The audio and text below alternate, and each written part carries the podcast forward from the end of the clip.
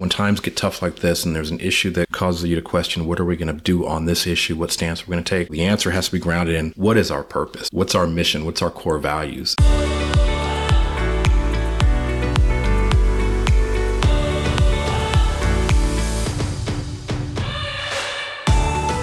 Welcome to Joy at Work. I'm your host, Alex Liu, managing partner and chairman at Kearney Joy. It's something we've talked about something we all want and crave, but why is it so elusive? Each day, each tragedy of all kinds seems to pound us with the inconvenient truth and realization that we still have so very far to go.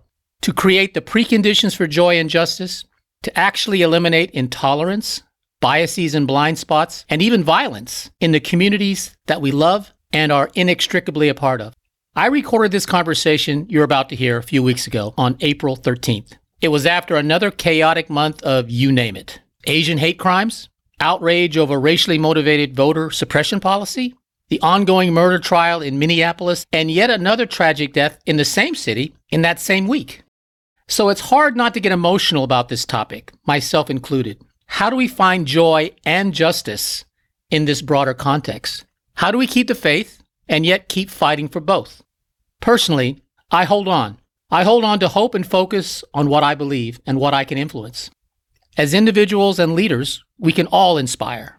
We all have the power and specific levers that we can pull to lead change and maybe drive a new narrative and a new story.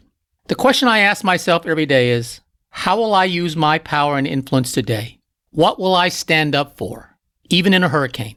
That very question was on my mind when I talked to my friend Brian Tippens. Brian is a leader with many years of experience guiding major companies to become more diverse, inclusive, and sustainable. He has been at HP Enterprise for 20 years, with roles including Chief Diversity Officer and his new role, Chief Sustainability Officer. I got to know Brian after a panel we were a part of at Davos in January of 2020, seems so long ago, about mental health. Little did we know just how important that topic would become. He has helped me have more than one aha moment about ESG, which stands for environmental, social, and corporate governance, and how all these themes wrap up together joy and justice working together. Here's that conversation.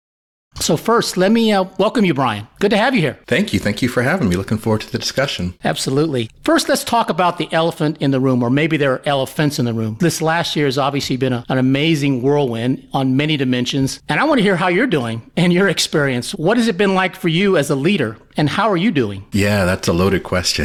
so I'll say first, let me harken back to you mentioned that we uh, shared a stage at Davos, and I can't believe that's been so long now. It was in January of 2020 for that discussion on kind of mental health and wellness in the workplace. And I remember we started out that discussion acknowledging that even then in January 2020, we were dealing with some pretty difficult times, right? We were harkening back to some of the surveys and the analysis that was being done about the fear and apprehension and the stress in the workplace that people were feeling and talking about how best to deal with that. So, how interesting that that was even before the current environment. That was before COVID and the current work at home, shelter in place. And so, I'll say that I'm coping, I'm, I'm dealing, I'm trying to be very proactive. On a personal level, it has very much changed my own work style. I've had roles, Alex, that have had me traveling quite a bit out with teams around the world. And so, I've had to adapt to being here in front of this monitor, this camera all day, every day. And so that's taken a little bit of adaptation. And, and I'll say, interestingly or counterintuitively, I found ways to stay as connected, if not even more connected, to team members around the world in doing this. And from a leadership standpoint, I think this has caused us all, right, to really have to step into the role of setting the tone, being the light, right, trying to be inspirational to our team members, not just leading the business functionality of the team, but I've certainly had to find myself helping to inspire my teams globally. Well, I mean, it seems like a whole set of hurricanes hitting you both at the firm level, the company level, globally, as you mentioned and alluded to, but also personally. All the racial and social justice controversies, the life at work phenomenon that you alluded to.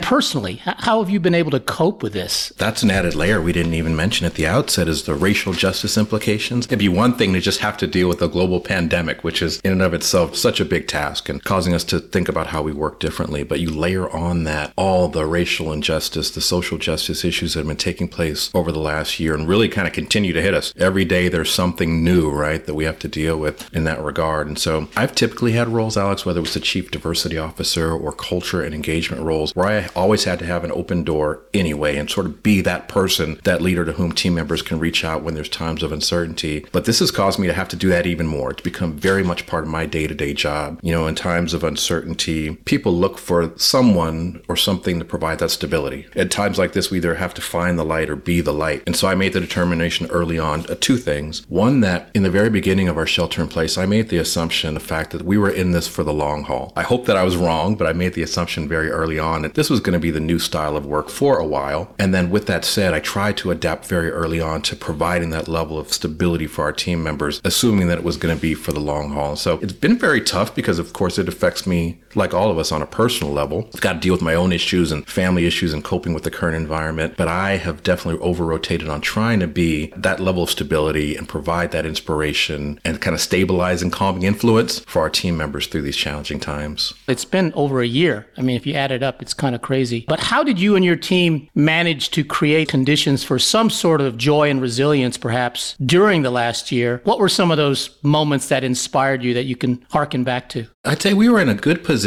in that, good, I'll say in air quotes, we were in a good position or had the benefit of the fact that we had already invested quite a bit in our culture, in engagement in this concept of joy. In the year before the pandemic, I had spent a good portion of that year meeting with team members around the world, myself and some other leaders, in focus sessions to focus on our culture. In fact, we just called them culture days, right? We'd go to major sites around the world in Romania and in Asia and in South America, wherever we had big populations where we were doing business. And we were very intentional about setting these full day sessions to take people away from their desk, away from their day job, to spend a full day focusing on culture, on engagement, on concepts of unconscious bias and building an inclusive environment. And that was just one tool that we used in our kind of attempts to drive joy in the workplace. And so having built that foundation in the year before, last year, before COVID, before the racial unrest, I can think helped set a tone of a cohesive team that made it a little bit easier for us once times got really tough. And then as times have gotten tough, I think we've done a few things. One is kind of over rotating on communications. It's always tough to find the right balance of how much you're going to communicate with team members. Some people don't appreciate the over communication, but on balance, I think most appreciate the fact that we're creating that open door. And so we did very tactical things like more frequent all team member meetings. We did things like impose wellness Fridays once a month where we'll end the Friday kind of uh, midday and give our team members permission to block out their calendars and do something that's going to encourage their wellness, whether it's go to a medical appointment or just go take a walk or take a yoga class, whatever it is, just to focus on themselves. We provided a lot of virtual volunteering opportunities because a lot of our team members, while they're sheltering in place, still want to be able to make an impact in their local communities. But interestingly enough, the thing that I found most impactful or kind of create this particular moment of joy is something very simple that we did was some virtual coffee chats or virtual happy hours, whatever you want to call them, where we leverage the technology, use Zoom, Microsoft Teams, whatever the platform is. But it was taking around a very senior leader, like our chief operating officer, for example, and pulling in a small population based on a site, maybe 20, 30 people, and just pull them into an unscripted 30 minutes. We'd love to see your smiling faces. Let's just check in and see how everyone's doing. No agenda, no talking about work. Just an informal opportunity for us to do kind of the water cooler chat that we don't get to do while we're sheltering in place. And those were so impactful. We ended up doing a series of about 60 of them so far, and we continue to do them around the world. And it's just so endearing. And team members sometimes they don't know how to come on screen or what to expect, but it's immediately kind of soothing and calming to see the faces of team members who we're not accustomed to seeing, and also seeing very senior leaders in very relaxed conditions with the scruffy growing beard or the baseball cap. It's endearing for people to know that we're all in this together. And so things as simple as that have really helped us to build joy in these trying times. Do you see this as a real pivot point to the future in terms of structural focus on a new type of culture based on what we went through? I really do. And early on, people talked about the fact that we were moving into this new normal and that that became the new buzzword, the new normal. And I was always under the impression that we were going to move past this new normal into the next normal, which doesn't necessarily look like the normal that we started with, right? I think we're forever changed by this. I think things is just as fundamental as how we work work and where we work will change, but also this concept of authenticity. On a lot of levels, we're bringing people into our homes in a way that we never had to do before. And we're very much all in this together and suffering all kind of the same sorts of anxieties and fears and apprehensions that has been a bit of an equalizer. I recall years ago, I worked in an organization where we had a very senior leader. It was at a time when we were doing a all hands on deck, everybody back in the office exercise. And the senior leader saying something like, if I hear one more baby crying or dog barking on one of these calls, I'm going to go crazy, right? And then you fast forward to now where that's crazy endearing when you see hear the dog bark or the baby crying or the spouse partner walking in the background of the meeting. And those are just simple things, but all to say that I think we're being more authentic because we need to be. And we're all dealing with such trying issues. I think we all are bringing our whole selves to work in a way that we hadn't done previously. And I hope that that's sort of a lasting change. Let me get your thoughts on this because obviously HPE is in the tech sector, a global icon. You're in the middle of all kinds of technology changes always. And you're doing your own ongoing structural transformation, getting better with customers. And then you've got this sort of cultural agenda and pressure and transformation. How do you and the leadership team, maybe more broadly, kind of balance out joy at work versus all these sort of hard business priorities that need to get done? We have always felt, and particularly now, very much think that they're very much interrelated, that you can't have one without the other. And we've been on a transformation journey on some level for several years, right? HPE, Hewlett Packard Enterprise, was born out of the separation of HP Co. into two separate publicly traded companies back in 2015. But this current transformation journey is quite massive, pivoting to everything as a service. We made this announcement that by 2022, we'll offer everything that we offer as a service, which is massive in and of itself, pivoting from a box manufacturer to a solution provider, providing everything as a service. And that requires changes at all levels of the organization. And it requires that everyone be all in. But when we think about that and think about joy and the culture, we frequently say we can't get that pivot right if we don't get the culture right. Because at the end of the day, it's about people. It's about having the best and brightest talent that in the tech industry has lots of different choices of where they want to work. It's a very competitive environment. We're always in the fight for the best and brightest talent. We realize our people are our greatest asset. And so we can't get the business right unless we get the people and the culture right. And so we don't view them as two totally separate things. We view them as very much interrelated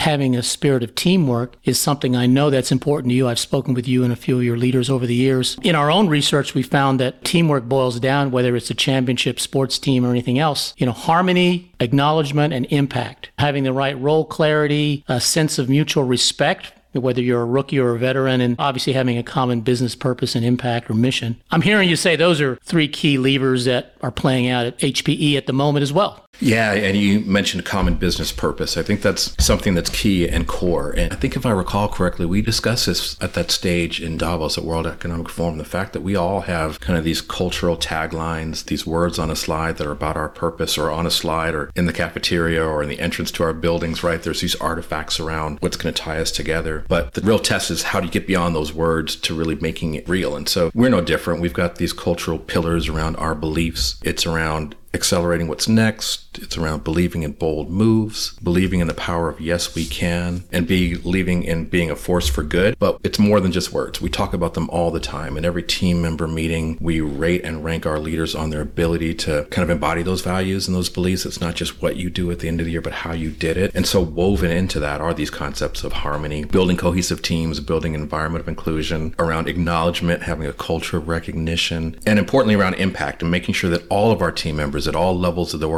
organization understand how the work that they do every day helps drive that purpose, right? So they're not separate and distinct from the top line objectives of the business. And so completely agree that those triggers are critical to be thinking about. And again, not just words on a slide, but things that we embody every single day. Well, I love your point about getting the voice of the teammate involved. You're saying providing direct feedback on whether or not the captain of the team or whoever the leader is is delivering on the values and the mission statement of HPE. And it has to be at all levels, right? It has to be very much 360. There has to be this feedback mechanism that allows everyone to be very open and honest about, again, not just what you're doing, but how you're performing towards our values. Now, you've recently been promoted or moved to a new role as Chief Sustainability Officer. Obviously, there's a lot going on in the world around this topic. It's board level, mission critical. Can you tell us a little bit more about how you got interested in sustainability and what that means for you? Sure, yeah. And it's a great time to be in the space. You mentioned board level, investment community. I think it no time has there been more focus being paid and attention being paid to this concept of ESG, of an environmental and social governance. It's all those ways that we impact communities and make an impact beyond the product generation or the services that we provide. And so it's an area I've always been interested in. I've always been, Alex, like naive enough to think I can change the world and drawn to these roles that are all around doing well by doing good. And sustainability is a space to really focus on that because it's around driving positive change with a purpose, but not just purely philanthropy. It's around driving change for a business purpose. And if done right, it really helps to enable the business success. Well, let me just clarify that. So when you define sustainability, does that include all the work around climate and circularity? Is it the people and again, social and racial justice topics in the workplace and in the broader community? Is it different types of metrics that are around, you know, stakeholder capitalism or what is called conscious capitalism, the ESG agenda? What is your scope? Because it sounds like there's a lot of impact you can have. Yeah, it's a little bit of all of the above, right? So all things environmental, but it's also around the social piece. And there's pieces that we drive out of our team. For example, I also have oversight for the Hewlett Packard Enterprise Foundation, our philanthropic organization, our, our nonprofit organization that provides philanthropic giving in communities to help drive social issues, right? But there's also where opportunities where we influence in other organizations. The ESG agenda is quite broad, and so there's multiple groups inside the enterprise that touch on it, whether it's my small team of experts and subject matter experts, or it's the HR team when you're talking about issues of pay parity and diversity inclusion. Your scope touches so much of the enterprise and the company. I mean, how do you define success? I think some of it is finite. In the environmental space, you know, certainly there's some enumerated stated goals around reduction of greenhouse gas emissions or sourcing of renewable energy or energy efficiency of our products, right? There's stated goals of we want to reach this level by this year. And so those are quite easy to measure. Similarly, in the social space, there's some stated goals around diversity of our workforce, right? Representation of women or ethnic minorities or our procurement spend with diverse businesses. Those are quantifiable. You can measure those, right? But some of it's not as measurable. It's around the extent to which we could support sales through our investment in, in environmental and social governance because our customers in the marketplace really care around this. Some of it's around just providing inspirational leadership that makes the best and brightest talent want to come work for us and stay here because they know they're working for a purpose driven organization. Some of it's around how we work to lead positive change, not just for our company, but for the industry. And so some of it's very easily to measure what success looks like. Some of it's sort of work in progress as this attention and focus really becomes more and more heightened on the ESG agenda for companies. I think some of it's still developing.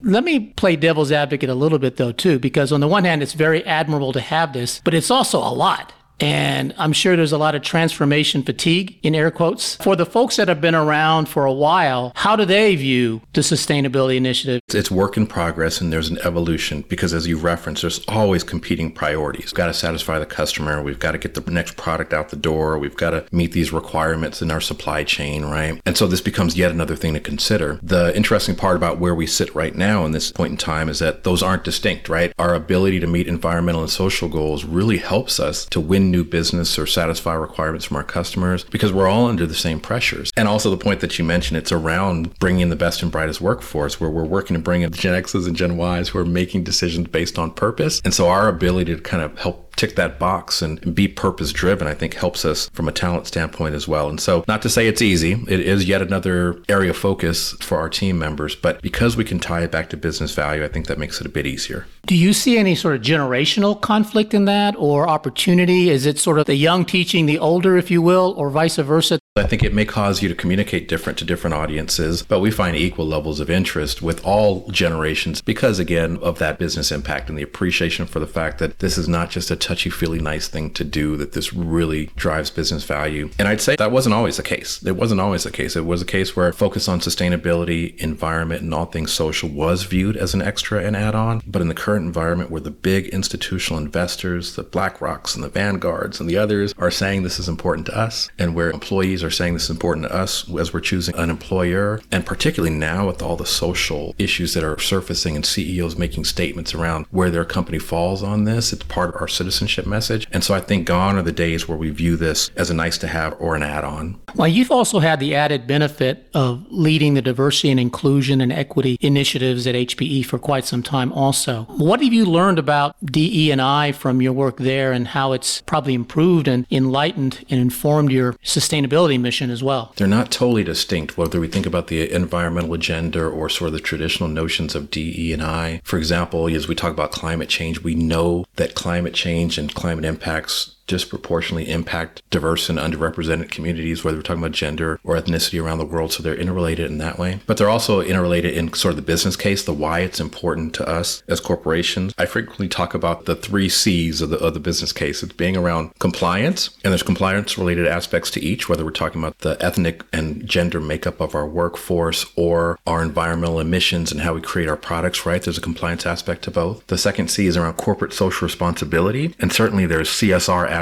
You want to be a good corporate citizen and set the tone and ensure that you're, you know, embodying diversity, inclusion, environmental sustainability and all that we do. But most importantly, this is last C is competitive advantage. And, and they're very much interrelated in the fact that if we get this right, it provides a differentiator for us, particularly in commoditized environments where if we get this right, it helps us to win business, whether we it's around attracting the best and brightest talent to drive innovation or meeting requirements of our customers who value this. And so I'd say they're not distinct, that they're very much interrelated. And I'm seeing more connection of these programs in corporations as people begin to realize that that ESG interrelation is just so critical. I think the game has changed and it's also been raised. You said this earlier in another forum that DE and I used to be a little bit off to the side, really important, obviously everyone behind it. But now when you link it into everything else that's going on, into this broader umbrella of sustainability. The purpose of the company has to include diversity, inclusion, and everything else that you're leading. It really does. It has to be a 360 degree view. It can't just be about how we're going to create some pipeline programs to hire for diversity or how we're going to have some employee resource groups to celebrate cultural celebrations throughout the year. It has to be really viewing diversity and inclusion as a business imperative at all levels. How we build a pipeline of talent, how we grow that talent internally, but also how we impact communities, which is becoming increasingly more important. I'm sure all our listeners are seeing this on a daily basis. Truly is a business imperative.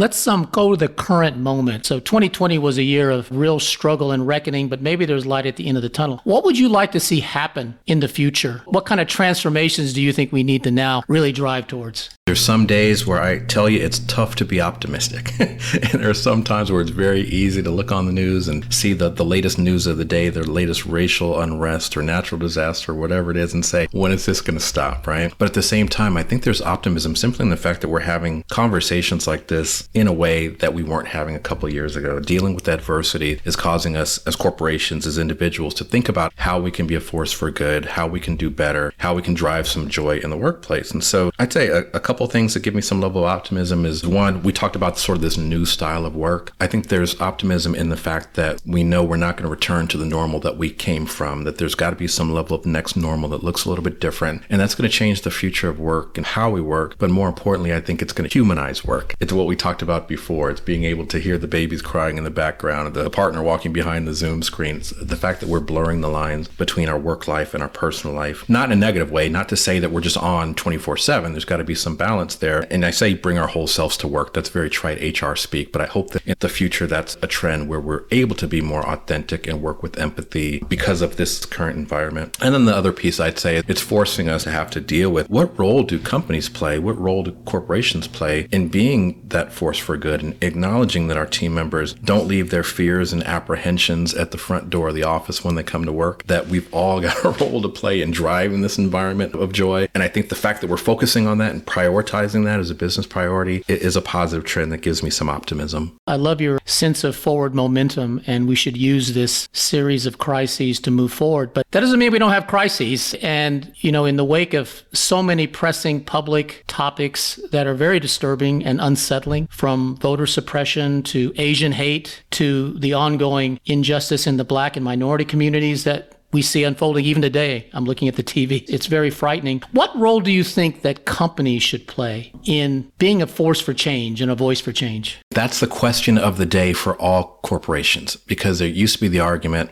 even just a few years ago, that, that there wasn't very much of a role for companies to play, that that didn't fall in their core purpose. You know, I'm a technology manufacturer or I'm a consumer products company. I don't have any role in the politics or the positions of my team members. And I think this current environment has, and not that the current environment is new. You mentioned a lot of dynamics of Asian hate and violence and the issues of police brutality that, that have been going on for a long time, but are, are kind of now surfacing. I think it's causing corporations to realize that there must be some role for them to play. Whether it's internal, doing those things that address the concerns of our team members, like convening the listening sessions to listen to the concerns of the employees, or creating employee resource groups that can come together around a common cause and influence company policies. It's around using the mechanisms of the company to be a force for good, whether it's our political action committees or our foundations. And then the question is, and I don't have the answer to this one, I think this is one we're all kind of grappling with right now, is to what extent do corporations play a role in leading externally? We saw a lot of CEOs, a lot of companies stand up in response to perceived voter suppression in Georgia or actions in Texas or different rules and regulations, right? So I don't think there's any one cookie cutter answer to say this is what every corporation should do. I think the answer is every corporation should have a point of view that aligns with their business purpose, aligns with the needs of their team members, aligns with their goals. It's no longer okay for corporations just to completely sit on the sidelines. We're going to play in different ways, but I think there's a role for every corporation to play. A couple points that come to me. One, the employees and the people that come to work for your company want to know what you stand for and how you stand for it, right? Is it the other piece to me is how do you draw the line externally and whose values and whose points? Because at some point you also get into what is the role of the corporation. Or one piece of advice i'd give to any corporate leader is that you can't be reactive you know, you have to when times get tough like this and there's an issue that causes you to question what are we going to do on this issue? What stance we're going to take? The answer has to be grounded in what is our purpose? What's our mission? What's our core values? And whatever we do has to align with those values are. So if you, that corporation doesn't have a bold value statement today i think they need to kind of step back and spend some time thinking about who do they aspire to be for their customers for their stakeholders but in the communities where we live and work. And so that has to become kind of the foundation against which to determine what we're going to do about a particular issue. Well the visibility for business business has never been higher. I mean, you've seen all the trust barometers where the faith in government institutions, military, police, religions, politicians are at all time lows, whereas ironically, businesses are at an all time high as a voice for reality, faith, logic, etc., especially during times of COVID. So it is a calling and a visibility that was never there before. Businesses are cross border already. They're global. They're forces for change across countries, jurisdictions, regulations. So I think you're right, Brian. It's a key question that companies need to ask, if not answer consistently in every place. Completely agreed. It's definitely not easy. It's how do we address the needs of our shareholders, as we've traditionally and always had to do, but also recognizing that we have additional stakeholders beyond our shareholders to whom we have some level of accountability. So tough decisions to be made. Brian, this has been super. I really appreciate your time. Any last messages for our listeners? To the leaders, to the employers, senior leaders, people managers, I think it's just important to acknowledge that we all have a role to play. And as we've mentioned, kind of gone are the days where we think there's this bright line distinction between our work lives and our personal lives, that we have some level of responsibility for acknowledging that our team members have fears and apprehensions. And there's a lot that we could do as leaders to help build and drive that joy. And as we do so, it's with the acknowledgement and recognition that it's not a touchy feely nice thing to do. It's how we drive business value. We can't get the business right if we can't get the culture right. And part of that is driving that culture, that engagement, that real joy in the workplace. Brian, thanks again for your insights and time today. Look forward to seeing you in other forums very soon. Thanks for the opportunity. I enjoyed the discussion.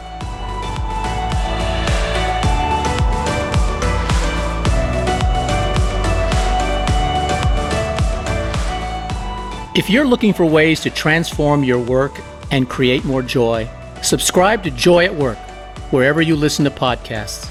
And we'd love to hear about how you're finding joy at work. Share on social media with the hashtag Joy at Work. Did you know that we offer joy workshops? Our interactive workshops help leaders learn how to create joy, lead more confidently, and build more empathetic and human workplaces. We've already worked with several multinational corporations to bring more joy to their work. If you'd like to learn more, email our team at joy at kearney.com. Joy at Work is produced by Kearney, a global management consulting firm. We help our clients reach their full potential and find the way forward during uncertain times. Learn more at kearney.com slash joy at work. And if you enjoy this show, check out the other shows in the Kearney Podcast Network, including A World Transformed, Reimagining the Future, hosted by my colleague and chairman emeritus, Paul Laudicina. It's a fascinating look at how our current crisis will propel us into a new reality. And on Inside the Mind, Kearney's Consumer Institute interviews consumer communities to uncover how and why people shop today and what their behaviors mean for the future of consumer goods and retail companies. You can find these shows wherever you listen to podcasts.